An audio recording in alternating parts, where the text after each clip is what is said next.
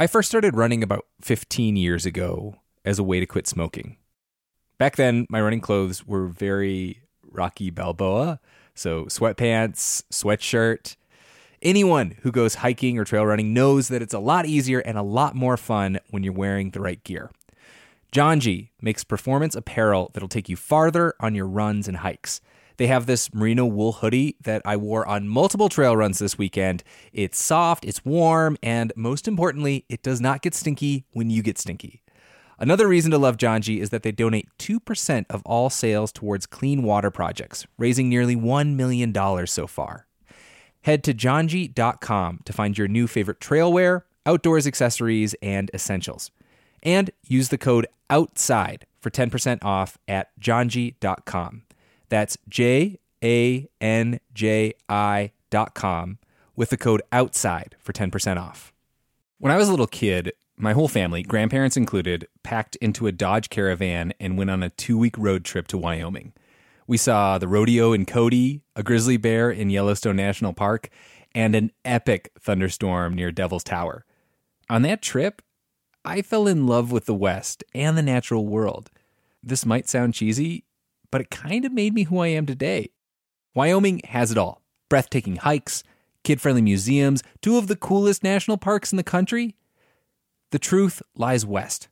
Discover yours at travelwyoming.com. So, what are the booties for? Why do I need them? They're to cover your shoes. So I don't track um, flesh into my hotel room tonight? Is that the idea? I mean, if you're into that. Yeah, so it's basically to protect your feet from getting gross more than anything. Um, you know, you don't want to spread biohazardous materials anywhere. I'm Nate, I'm Felix. and this is Outside In. Now, a few months ago, Felix, you came to a team meeting and you proposed to fly to North Carolina to take a tour of a very special facility where researchers study something that's. uh, Like, I mean, what, what adjectives would you use here, Felix? Um, definitely morbid. Yes. Some would say gross, but I feel like that's a little disrespectful. Yeah, it's a little bit gross, but like, yeah, also natural. Just something natural, but also like very few of us ever see up close and personal. So obviously, we said yes. We sent Felix to North Carolina, where he put on some protective booties These kind of look like um, shower caps that I'm putting on my feet. and walked inside this fenced-off enclosure. And lying on the ground, oh, are about 20 dead, rotting human bodies. Oh, it smells. This is a place where people study human decomposition.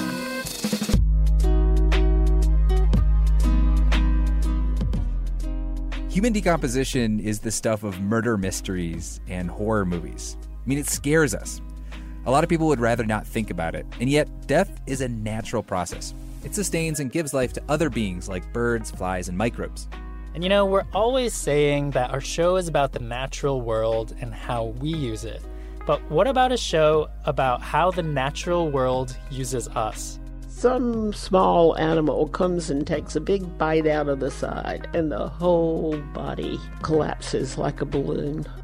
Today on Outside In, I take a tour of a human decomposition facility, also known as a body farm, to see what insights the people working here have about death. Should we have a content warning for this? Yeah, I don't want to say skip this episode if it makes you feel uncomfortable because when I stepped in there, I was definitely uncomfortable. But I am going to be describing what I saw in there.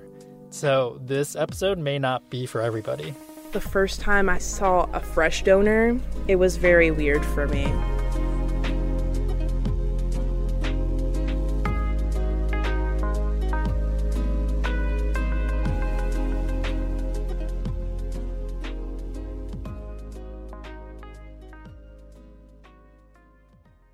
So, first, Nate, have you ever heard of a body farm? Yes, I've heard of body farms, but honestly, I don't know much about them.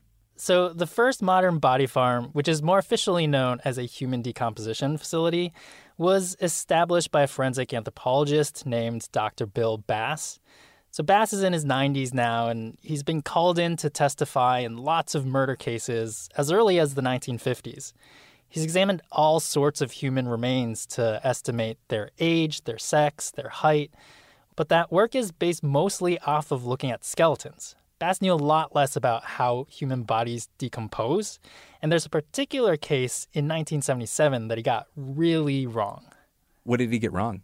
So there was this one case in Tennessee where authorities dug up this headless corpse that looked pretty fresh. Huh. Bass was quoted by newspapers as saying that the victim had been dead two months to a year tops.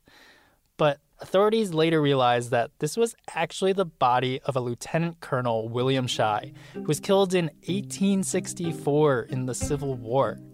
What? That's that's ridiculous. Right? That's so off. Yeah, this mistake came back to haunt Bass. Like in the courtroom, attorneys would cross examine him and be like, Didn't you once get the time since death wrong by a whopping 112 years?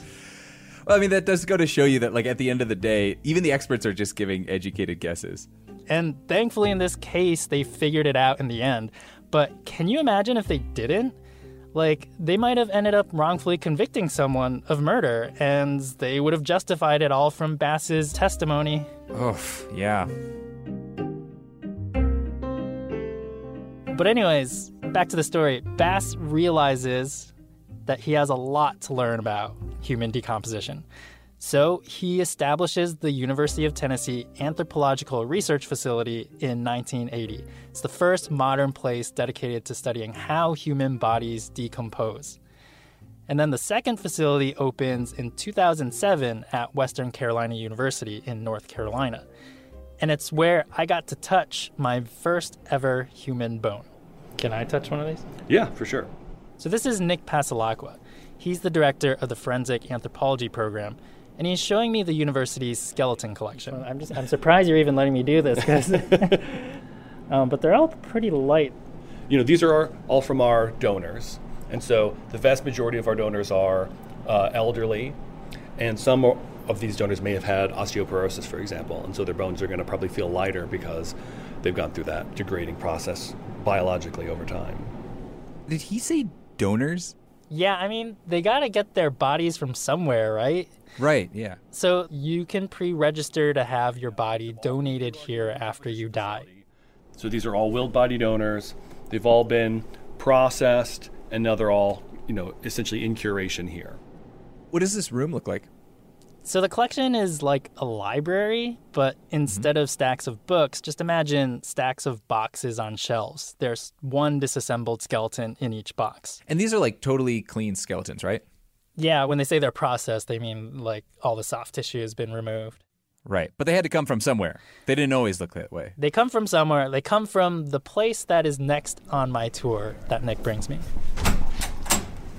Hello? It's nice to meet you in person. Me too, too. The processing lab. So um, we just had a shift finish up. So they just essentially clean the tools um, and clean the surface areas of their stuff. Um, So that way the next shift isn't walking into a complete disaster. Yeah. This is Dr. Rebecca George, who goes by Becca. Becca's the facility curator, and she manages the student volunteers. So we're in this lab now. It's this windowless room with fluorescent lighting. And I see a tray of bones on a stainless steel table. I think they're mostly rib bones, thigh bones, and some pieces of backbone. so, where, where did these bones, did they just come from the decomposition facility?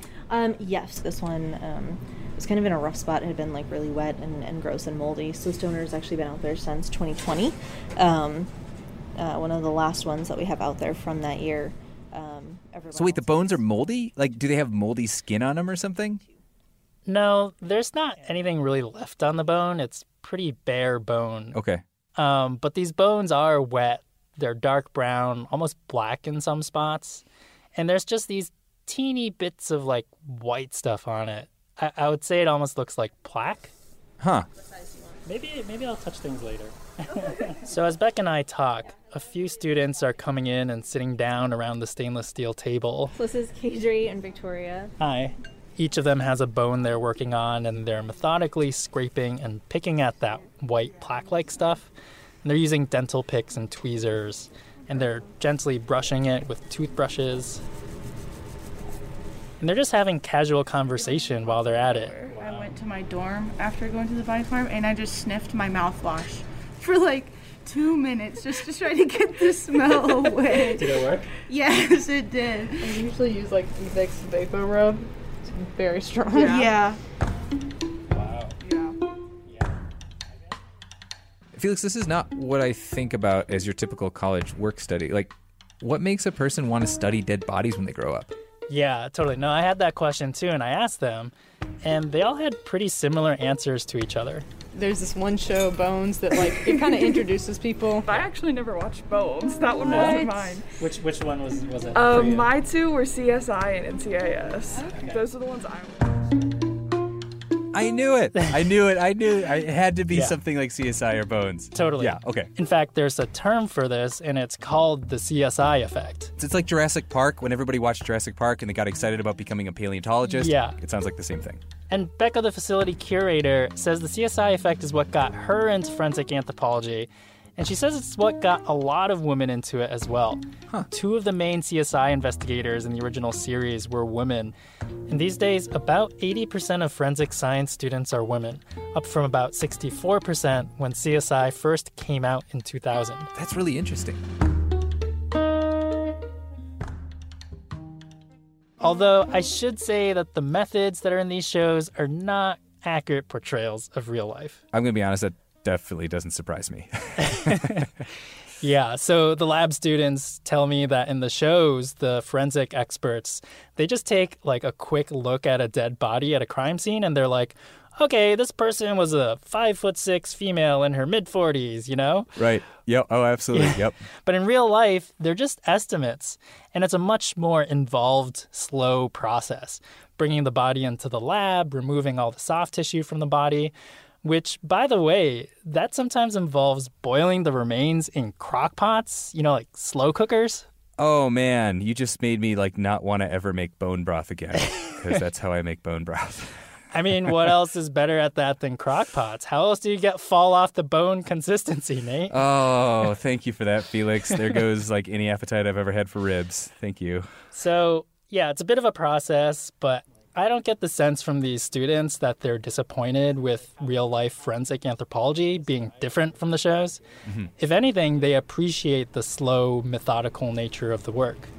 It's almost calming mm-hmm. This is Carlee Green. because it's just something like you don't have to use your brain. You can Yeah. just sit here and just work on cleaning off a bone and then you're done. Dr. George is always talking about how it's just kind of like mind numbing, This is Victoria Deal. And it's kind of something a lot of us need during the week. You know, like we're still mm-hmm. being productive, but we're not having to, you know, overanalyze things and read articles and Yeah. Yeah. I can see how you can kind of zone Apparently, more students tend to sign up for this work closer to finals as a way to de stress. Oh yeah, it's like when I get really stressed out and I clean my apartment or I like organize my record collection or something like that. And Cleaning things. Cleaning things, cleaning is a very meditative experience. and it's cool because they, they just they, they seem so comfortable doing this. Yeah, working with bones doesn't seem too difficult for students, but when it comes to corpses that are either fresh or actively decomposing, that's when it can be difficult. Um, my name is Carter Unger. I am a forensic anthropology and criminal justice double major at Western Carolina University. So Carter Unger knew she wanted to do forensics by the time she was a sophomore in high school. But when she got here, I was so nervous up to the point of going there. Like, I felt sick. Because I, I was going to be disappointed in myself if I couldn't handle it. But then I did go. I was, it was very overwhelming because it became real. Um, overwhelming in what way? Like like you're you were feeling something? it was a bit emotional just because I hadn't been exposed to that circumstance before. I've never been in one of those situations. And I remember talking about it with you after, I believe. And I was just mm-hmm. like, did that actually happen? Like, Carter's talking to her friend Maggie Klemm here, who's a semester ahead of her. and I don't know, we were on my bed and mm-hmm. I started talking about it. And whenever I talk about like how I'm feeling, I start crying. and you usually laugh at me. You laugh at her? those people. no. yeah, I laughed, but she knew that that was my way of comforting her. I had questioned whether I wanted to go into forensic anthropology due to can I handle this? Can I be around deceased individuals and do that as my job? it was just very surreal. Not in like a disgusting sense, just in a this is a human being. That eventually in forensic and criminal justice context will need my help. Carter used to have this recurring nightmare. It was of an autopsied corpse, and the torso was cut wide open with what's called a Y cut. It was just that over and over and over again. What? How did you feel? Like, I did not like sleeping for a little bit, but I eventually just I kept telling myself this is normal. This is not disgusting. This is not gross. This is a human being that is in front of me that has donated their body to science. And it clicked and I was like I can find I can do this.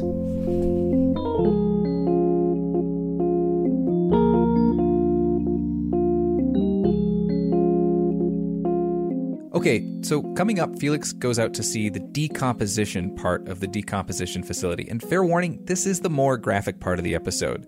But first, I want to remind folks out there that we have a free newsletter. So if you want to see some pictures from Felix's trip to the decomposition facility, and don't worry, we won't include anything too graphic, you can sign up for free at outsideinradio.org. We'll be right back. Hey, Nate here. Have you ever dreamed of going on the voyages of some of the most famous and not so famous explorers in history? If so, then you should check out the Explorers podcast. Host Matt Breen takes you into jungles and frigid wastelands, across deserts and oceans, and to the top of great mountains as you explore the triumph, glory, and tragedy of each explorer. There are extraordinary stories of Shackleton, Magellan, Cook, Lewis and Clark, and so many other daring people from all across the world and from throughout history. Each explorer's story is told in rich, immersive detail, and each topic is given as much time as needed to tell the whole tale, ranging from 30 minutes to 10 hours. There's something for everyone. Find the Explorers Podcast wherever you get your podcasts, or go to explorerspodcast.com to learn more. Welcome back to Outside In. I'm Nate. I'm Felix. Now, before we go see the decomposing bodies, Nate, I'm wondering have you ever seen a dead body? Yeah, I have. Uh, previous girlfriend, her her uh, her brother passed away ten years ago, and Mm. we saw his his body, and it was a really powerful experience in the sense that that whole family was really goofy, and they dealt with the death in like a morbidly goofy way that made sense for that family. Like they were they loved him so much and I just remember them putting cigarettes into his nose. Oh my gosh. And like it was funny because he was a funny guy. And it was just like And that's like something it- he would have done in in, in when he was alive. Absolutely. Yeah. He would have yeah, yeah, exactly. And he didn't look like he was sleeping, by the way. He looked definitely dead. What about you, Felix? Have you seen a dead body? Yeah, I mean, I have seen loved ones uh, in the wake. You know, Mhm. um, my my experience though with the wakes though is that they do try to, you know, they put the makeup on, they embalm, Right. They Right. Uh, tape their eyes shut, is what I understand. To create an illusion is that they're sleeping, right? Right. Which I feel like is the opposite thing that these students are doing. You know, they're seeing death and they're not creating any illusions about it. They're looking at it straight on.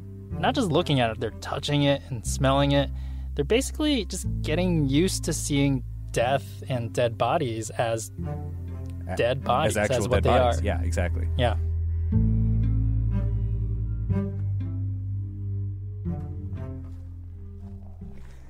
Walking up a gravel road. Okay, so I'm walking with Nick Passalacqua, the director of the Forensic Anthropology Program, and we're going to the enclosure of decomposing bodies, which is like half a mile off campus. It's a beautiful day, sunny and warm. And after I get my shoe booties on to protect my shoes, we walk up to this big fenced off area. This is double fenced. So we have a tall wooden privacy fence surrounded by a chain link fence with razor wire at the top. Mhm. So this is really we're doing everything we can to kind of ensure you know privacy and protection of our donors Yeah. that are on the surface. Inside, it's mostly exposed soil with some weeds here and there. And on the surface are about 20 donors. They're spaced out roughly in a grid. Most of them are lying on their backs, some of them are on their sides. A lot of them are splayed out in like a starfish pattern. Most have their jaws wide open. Are are they wearing clothes? No, they're not wearing clothes. They're just bare, rotting flesh that's like yellow, red, black, and brown. And there are flies everywhere. And the smell, it just hits me. How would I describe the smell? Cloying. Sweet. I'm not gonna lie, I almost feel like throwing up. I would not blame you for throwing up. But beyond how you're feeling physically, how are you feeling emotionally? That's a really interesting question because, like, I, I feel like I'm a child again. Like, I just feel like I need my mom or my dad around just to tell me that everything's gonna be okay. It was this very visceral feeling. And I guess I just reach out to the closest proxy. Can you uh, walk in here with me, Nick? Sure, of course. So, right away, there's uh, a few bodies right here in front of us. Uh, I'm actually just at a loss for words at this point. I mean, this one here on the left looks. Um, I mean, their mouth is wide open, and we have lots of insects and flies surrounding the body. Um, what stage of decomposition would you say this donor is in? It's pretty late stage decomposition, so there's you know soft tissue. So I just start asking Nick questions, like any questions to fill the silence while I just regain composure. Right. And eventually, once I regain composure, I kind of notice there's this group of three students in there. So uh, we are one of the two photo teams that comes out um, to the farm. We're all student volunteers. This is Mackenzie Gascon. Mackenzie and the other two students were just very matter of fact going around taking photos of the bodies and jotting notes on a clipboard. It was definitely not like this the first time all of us had been out here. I just remember staring standing there and I couldn't look away because it was like I can't imagine that this this man had just been alive like not even a week ago. Yeah. When you're out here three, two to three times a week, you kind of get used to everything. Some stuff still trips us up, like uh, we don't like the sound of the bugs, but there's nothing you can do about that. Or sometimes the smell is really bad. But honestly, it's like by treating it so matter of factly, I kind of see it as respecting their wishes because they chose to be donated here. And so, by respecting that and just doing our jobs correctly, we are able to honor them like the best that we can while they're out here. So, what's the number, Reagan?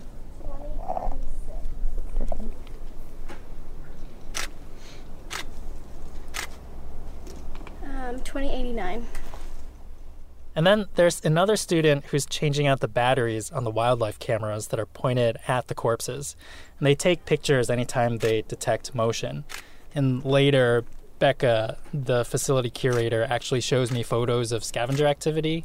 And I see vultures pecking and tearing holes into fresh corpses, possums biting away toes and entire feet. And then there are the flies and maggots. Basically, flies will lay their eggs on a decomposing body where the maggots that hatch will have something to eat. And maggots can't eat tissue itself, they can only consume liquids. And so they lay their eggs on open orifices, particularly the eyes, nose, mouth, ears, and genitals. And when maggots colonize a body, they can really colonize that body.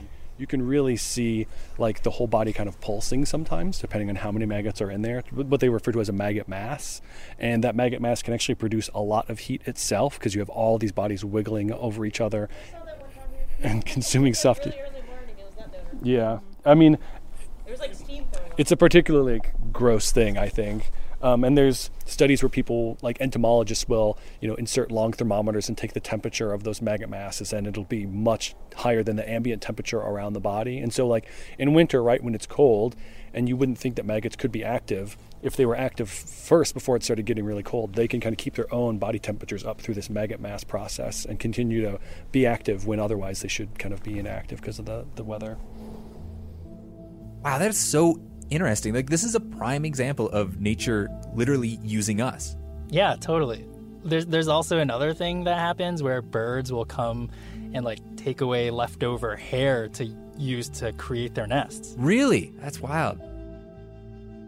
So flies, maggots, and vultures are all pretty standard scavengers. They're all part of what entomologist Sibyl Bucheli calls outside in decomposition. And then there's inside out decomposition, where you have your own digestive enzymes that consume your flesh. And then there's microbial activity that consumes you in a process that's called putrefaction. Putrefaction, this microbial bacterial proliferation that's uh, resulted in bloat, and then the bloat collapsed, and that's why you kind of see it looking kind of deflated and wrinkly. So, putrefaction also causes skin discoloration, and it happens in an uneven pattern that's called marbling. You're going to have certain areas that are darker colored and lighter colored, and maybe they're going to have some browns and some blues and whatever else, and they might be, you know, in different places at different times throughout the decomposition process. So that's kind of what's being represented there.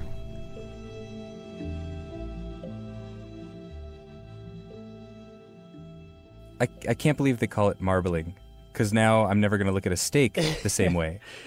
Yeah, you know, all these food and human decomposition crossovers, actually, those three students in the lab, when I was talking to them, yeah. they had talked about sometimes how they'd be eating something and then something they were eating or smelling like triggered uh, a, a, body farm memory, a, a memory from the, the facility. And they, they would just like do a double take, stop eating, and be like, whoa, no, I can't. Felix, this is this is all like really interesting, and also I'm so happy that we have star producers like you to go to the body farm, so that that I don't have to, because I don't know if I could handle it in the same way that you you were able to handle it. I, I think you'd be surprised, Nate. I think you could do it. Maybe. So, anyways, after this inside out decomposition, this putrefaction, the body starts to mummify. This, this, person's much more dried out, right? Like all the, the tissue looks very dry, very mummified, kind of like a shroud of, of um, desiccated, dried, mummified tissue. Sometimes a body will skip putrefaction when it saponifies first and becomes a what's called a wax mummy. This is when a body becomes set in a cast of fat tissue because there isn't enough oxygen and the environment is really damp, huh. like, say, in the mud at the bottom of a lake or in a sealed and damp casket. But this isn't too common. Most bodies are eaten by scavengers and go through putrefaction. And then eventually it'll be mostly skeleton that's left. This is called skeletonization, which is where all of the bodies in this enclosure are headed.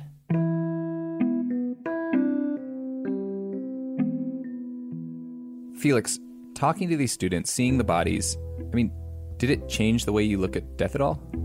Yeah, I, I would say that it removed the barrier between life and death for me. Like the two don't hmm. feel as separate anymore.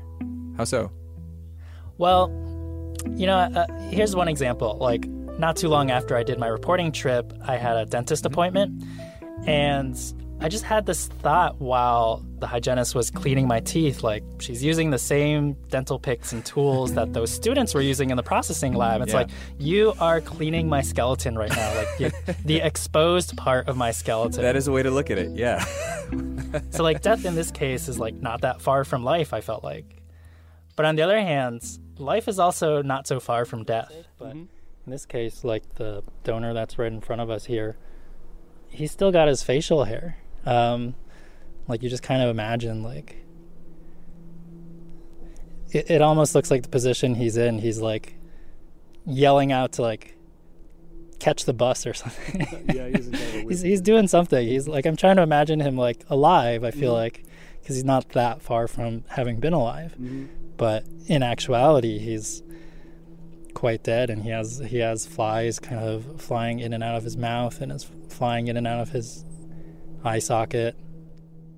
And Nate, this man wasn't the only one in there who had traces of their life still left on them. Like, there was a woman whose arms and hands were nearly mummified, but her nails were painted this beautiful pattern of like this cosmic purple color and gold glittering stars. It really struck me because, I, I mean, it's cliche to say that life is fleeting, but somehow seeing these perfectly painted nails on this person's rotting body that's slowly turning to dust, I really felt it viscerally that, like, nothing in this life lasts. I just felt kind of sad.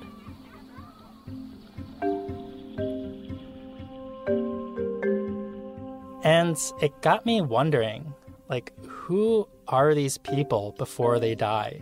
What were the lives they lived? You know, we'll, we'll never know that because their identities in the facility are, are kept in confidentiality. But I did get to talk to someone else, a woman named Lucinda Denton. Uh, I'm curious, how old are you, Lucinda? 85. You're never supposed to ask a woman her weight or her age, but that's okay. I don't mind. Lucinda was born in 1937 in Rocky Mount, North Carolina. And when Lucinda dies, she'll be laid to rest in Knoxville at the University of Tennessee Anthropological Research Facility. I am an official Body Farm future resident. Lucinda told me about her life growing up, and when she was a child, there was the polio epidemic. So we were isolated, children were isolated during the summer, and I like to catch insects, particularly lightning bugs and June bugs, and put a string on a June bug's leg and let it fly. Lucinda knows what decomposition entails. She's seen it in documentaries. Then, once, when she was still a science teacher, Lucinda even took a tour of a science lab where she saw cat remains being devoured by maggots. All of these tables in this nasty, damp, smelly room, but I was fascinated. You know, I don't find it repulsive or, I mean, it's what happens. It's recycling. Recycling. That's what Lucinda wants to happen to her body after she dies. She thinks caskets and tombstones are wasteful. She's never liked the idea of being buried in a cemetery anyway. Not since she was a kid, and every Sunday her family visited her grandfather's grave. And I was given a bucket of water and a toothbrush to clean the bird poop off of the tombstone while they trimmed the grass around the tombstone, whatever. So I just have always had a bad connotation to graveyards and tombstones. Someday it'll be Lucinda's time. She says it'll be when she's at least 95. Maybe that's because she's promised her son that they'll go skydiving together on her 95th birthday.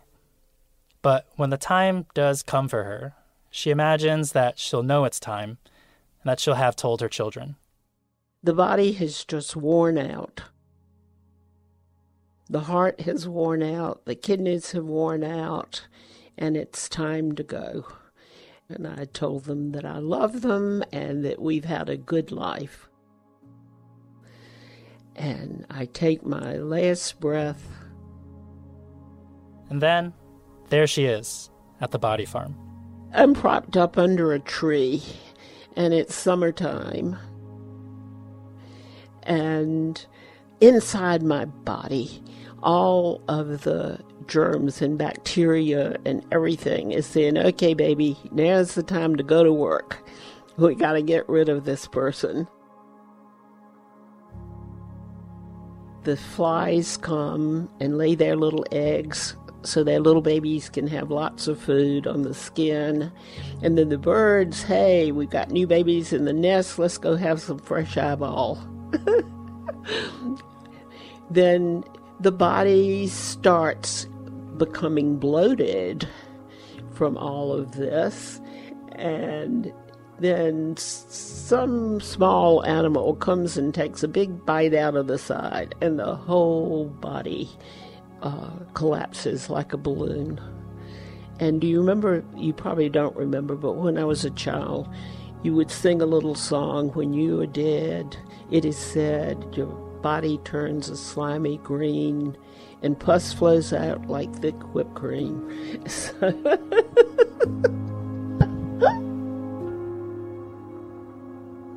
the body goes through the decomposition process that once was me, and all of that goes into the soil and the earth, and is recycled back into the tree and the leaves. Evaporation of the water molecules go up and make the clouds, and you go floating away in a cloud. And the earth continues, even though Lucinda is no longer there.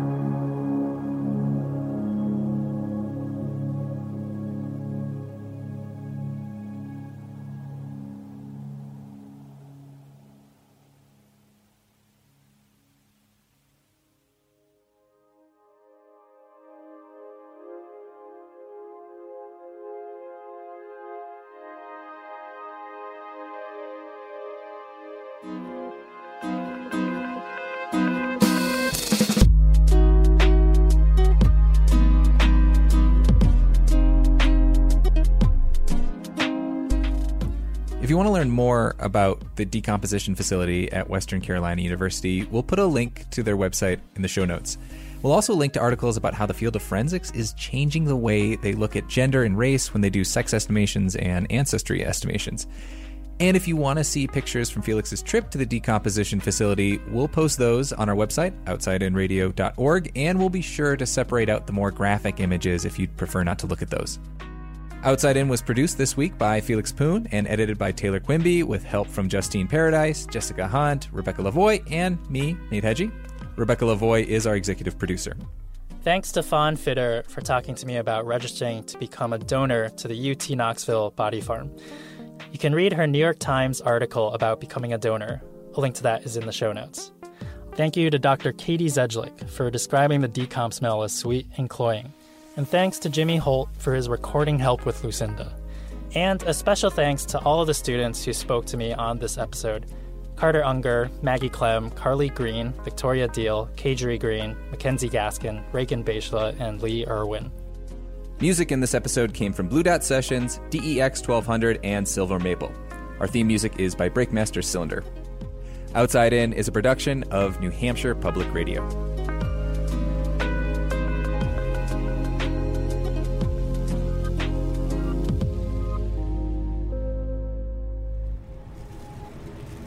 Question for y'all.